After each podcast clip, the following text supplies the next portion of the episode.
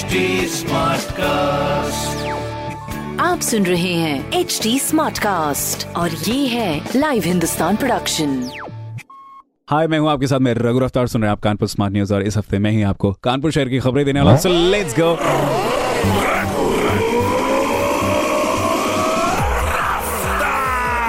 देखिए पहली खबर कानपुर में हो सकता है दिसंबर तक मेट्रो ट्रायल, आईआईटी से मोती झील तक मेट्रो ट्रैक के पहले चरण का काम पूरा हो सकता है। वहीं मोती झील से नयागंज के दूसरे चरण का काम अप्रैल 2021 तक पूरा होने की उम्मीद है। बहुत ही बढ़िया। खुशखबरी आपके लिए। दूसरी खबर, कानपुर में चल रहे कौशल विकास मिशन के तहत अनट्रेन लेबर्स को दी जाएगी ट्रेनिंग। और इस मिशन के मैनेजर मुकेश श्रीवास्तव ने बताया कि एक डिस्ट्रिक्ट स्किल डेवलपमेंट प्लान तैयार किया गया है, जिसमें समय और इंडस्ट्रीज़ के मांग के अनुसार लोगों को ट्रेनिंग दी जाएगी। बहुत ही बढ़िया।